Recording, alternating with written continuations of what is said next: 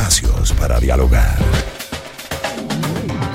Con Albany Lozada y Unaya Melaba.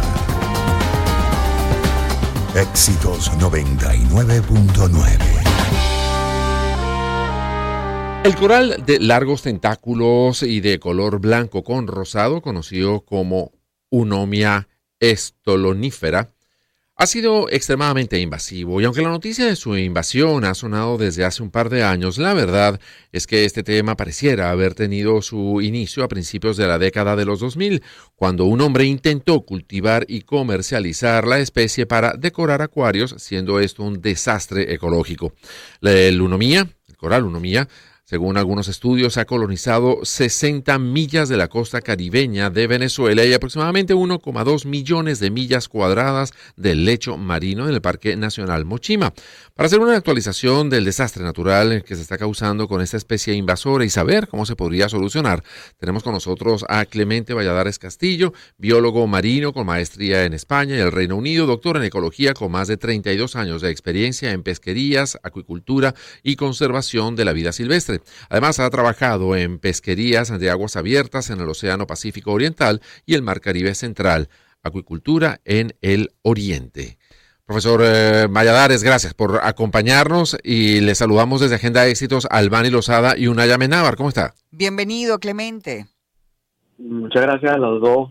Y bueno, no me metan en problemas con los profesores de la central, pero doctorado. Bueno, bueno, está bien. No te meto en problemas. Sí, le quitamos el profesor. Pero pues, cualquier persona que tenga que enseñar es profesor y aquí estamos todos para aprender. Así es, así es.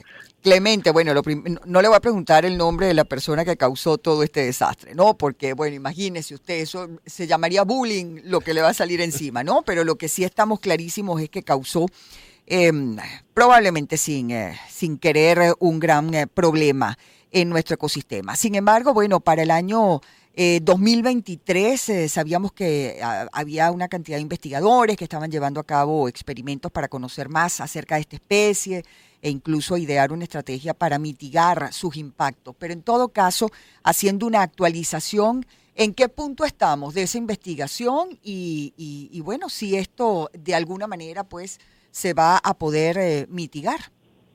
Mira, las investigaciones iniciales las llevó la Fundación La Tortuga, que es una ONG del oriente venezolano, y el que estaba a cabo, o bueno, todavía está a cargo de ese trabajo, es Juan Pedro Ruiz. Está ahorita en España, pero está viniendo frecuentemente a Venezuela por ese problema.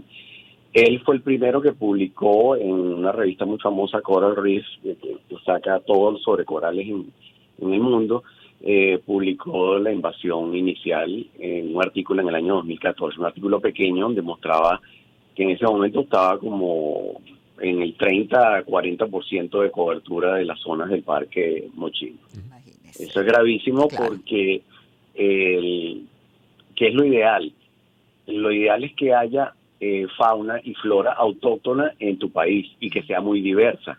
Cuando hay una invasión, lo que ocurre de una especie exótica es que esa especie no tiene competencia. Y ahí sí entramos un poquito en la parte ecológica. Pues. La parte ecológica es la que te dice cómo son las interacciones entre todos los seres vivos. Si hay mucha diversidad, los ecosistemas son estables. Y entonces hay un equilibrio en la naturaleza. Cuando entra una especie invasiva, rompe ese equilibrio. Entonces se vuelve solo una, una única especie que ocupa todo. y no hay ninguna especie que pueda contrarrestarla, digamos, no hay ningún depredador que a lo mejor pueda eh, mantener el, equilibrio. ¿Qué pasa con esta especie de coral que, puede seguir invadiendo sin que nadie la frene?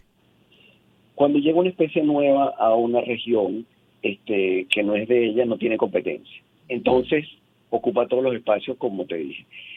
Hay que buscar como una especie de control o adaptarse.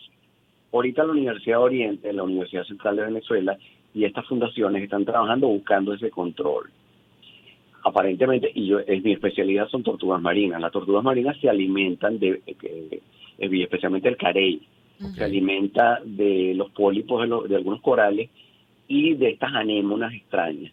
Le han dado en algunos ensayos preliminares a tortuga verde, se le han dado lunomio y aparentemente se la come. Pero las tortugas marinas no son tan abundantes. Claro.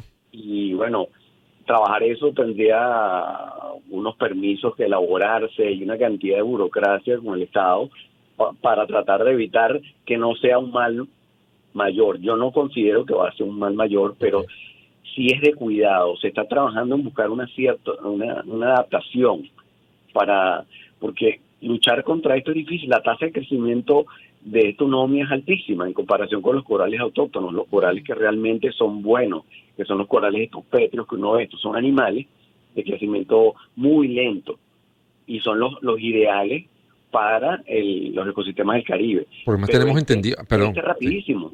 Sí, sí, sí. tenemos entendido además que cuando tratan, por ejemplo, de arrancarlos, botan como unas esporas, semillas, no sé qué, el sistema de reproducción que tengan, y entonces lo que se hace más bien propiciar aún más la, la- la procreación de este tipo de coral. Entonces tampoco esa técnica no, como que no es la apropiada para acabar con esa, eh, con esa especie invasora. Es bien complicado porque cuando un organismo tiene reproducción asexual, que es este caso, Sí, es como una planta. Tú cortas un pedacito de la mata y sale la mata completa. Y lo mismo pasa con estos organismos. Estos son organismos, los primeros organismos multicelulares que empiezan a tener como un sistema digestivo y tú lo ves en la cadena de, evo- de evolución de los organismos vivos, ellos están como al principio. Entonces, su, su capacidad de reproducción es altísima, es como son como las bacterias, son división simple. ok. Eh, tienen reproducción sexual, pero prefieren la reproducción asexual para colonizar más rápido y Claro. competir más eficientemente en su medio. Eso Qué es lo que pasa. Qué barbaridad. Ahora, eh, Clemente, exactamente qué está causando el coral unomia en los espacios que está ocupando en este momento. Bueno, lo que te, lo que te expliqué, pero te lo puedo decir de manera Sí, más específica para que la gente lo vea. Eh, y Mochima y los lugares del Caribe tienen como una especie de hierba marina que se llama la talasia. Ajá. Esa hierbita que uno ve ahí, eso no son algas, eso son plantas con flores submarinas. Ajá. Mm, son maravillosas, ellas asientan el medio y sirven de refugio y son alimento para las tortugas verdes. Es esa, esa pasto marino que hay en el fondo no puede competir contra la onomia. La onomia ocupa los lugares y la va asfixiando y la va desplazando. Entonces pasa primero con eh, la talasia y después pasa con los corales pétreos, los que forman los arrecifes. Sí. Claro. Entonces, lo que vas a tener es un sistema único de puronomia en lugar de tener el sistema diverso que tenías antes y que te hacía más estable el ecosistema. Claro. Ese Y entonces hay especies que obviamente van a desaparecer. Sí, porque va a cambiar todo el, Claro. todo el ecosistema, va a cambiar. Entonces pueden verse afectadas las pesquerías, puede verse afectado el turismo, este, van a cambiar los fondos marinos, porque tú ves una pradera de talasia es muy bella, tú Claro. ves un arrecife de corales es hermoso y además te da una variedad. Tú consigues, eh, por ejemplo, en Venezuela, en algunos eh, arrecifes, consigues 20, 25, 30 especies de corales pétreos de estos tipo cerebro, tipo cacho venado, que son muy, muy autóctonas. Y a la- asociados a ellos hay 60, 80 peces diferentes, especies. Eso es por la medida chiquita. Sí, sí, sí. sí. Mira la diversidad que hay. Ahora imagínate que solamente haya puro nómina.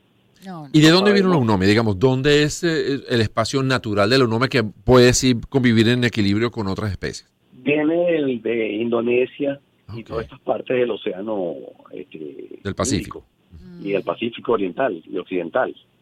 Entonces la trajeron para los acuaristas para tratar de adornar los acuarios y la soltaron entre las islas Venado, eso es lo que llaman, lo que llama eh, el amigo Juan Pedro llama la zona cero, que es donde comenzó todo, que es entre las islas Venado y las islas Caracas, en Mm. Mochima. Mm. Y de ahí ellos empezaron registrando un 30-40% de cobertura Wow. y tenían un 70% de la cobertura de los corales nuestros Claro. de las praderas de. Ahorita es al revés. Ahorita tenemos prácticamente un 80% de cobertura de onomia y un 20, menos un 20% de corales autóctonos en algunas partes. Es gravísimo. Gravísimo, la verdad. Y nos encantaría seguir conversando con Clemente Valladares Castillo, biólogo marino con maestría en España y el Reino Unido, además de ser doctor en ecología, pero lamentablemente pues el tiempo se nos ha acabado.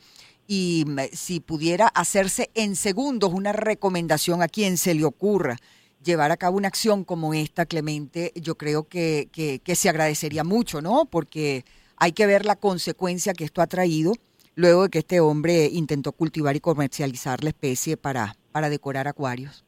No traer más especies foráneas, trabajar con nuestras especies autóctonas y proteger estas zonas de parques nacionales que que son los refugios eh, naturales de todo nuestro ecosistema marino y bueno, imagínate llevarlo ahora a tierra. Todo el oxígeno que tenemos en el planeta viene del mar, no viene de los bosques, del Amazonas, viene del mar, viene del fitoplancton.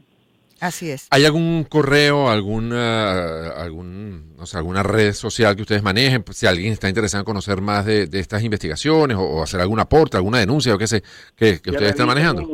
La Universidad de Oriente, eh, especialmente la gente de la Fundación La Tortuga, y ahorita está trabajando bastante fuerte la Universidad Central, va a comenzar a hacer los estudios básicos para ver qué soluciones hay. Excelente. Bueno, pues muchísimas gracias, Clemente Valladares Castillo, biólogo marino con maestría en España y el Reino Unido. Muchísimas gracias por todo.